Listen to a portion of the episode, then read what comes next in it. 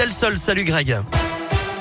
Bonjour Eric, bonjour à tous. À la une, la France va-t-elle renforcer ses mesures sanitaires pour lutter contre la cinquième vague de Covid? Nouveau conseil de défense sanitaire aujourd'hui. Emmanuel Macron promet de répondre avec, je cite, pragmatisme, proportion et philosophie. Parmi les sujets abordés, la vaccination des enfants de 5 à 11 ans, un nouveau confinement ou même le retour des jauges n'est pour l'instant pas à l'ordre du jour.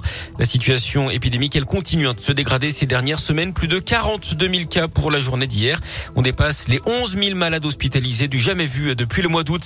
L'actuel est aussi politique avec Éric Zemmour qui refait parler de lui. Le meeting du candidat d'extrême droite hier à Villepinte en Seine-Saint-Denis a dégénéré.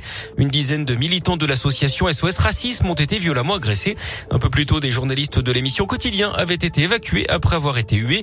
Éric Zemmour a lui été directement blessé par un homme qui l'a empoigné lors de son arrivée sur scène.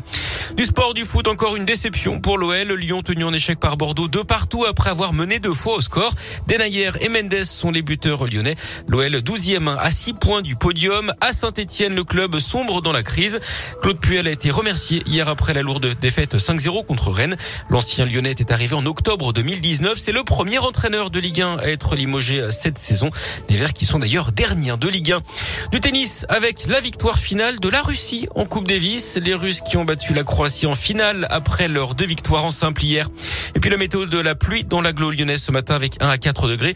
Peut-être des éclaircies à Lyon cet après-midi avec quand même pas mal de grisailles et 6 degrés maxi pour les maximales.